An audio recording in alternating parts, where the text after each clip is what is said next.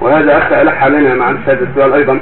كيف نوفق بين حديثي رسول الله صلى الله عليه وسلم من كان له إمام فقراءة الإمام له قراءة وحديث لا صلاة لمن لم يقرأ فاتحة الكتاب.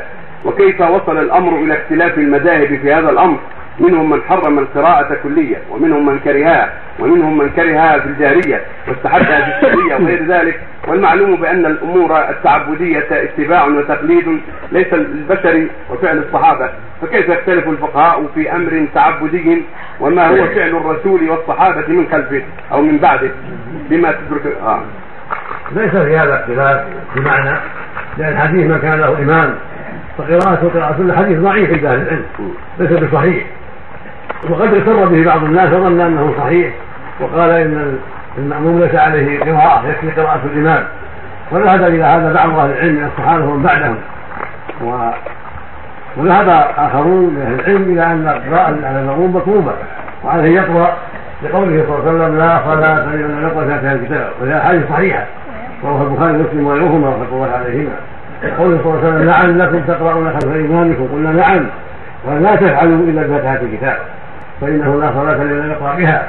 هذا يبين لنا أن المأموم عليه القراءة وأما أسباب الاختلاف فأسباب ذلك أن بعض أهل العلم قد يطلع على بعض الأحاديث ولا يطلع على بعض الآخر. نعم. فلهذا يقع الاختلاف. هذا من أسباب الخلاف.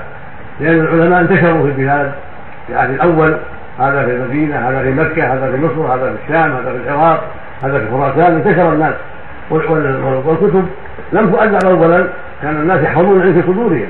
ثم ألفت الكتب ونشرت في القرن الثالث. ومن بعده فبعض أهل العلم اطلع على شيء والآخر اطلع على شيء آخر.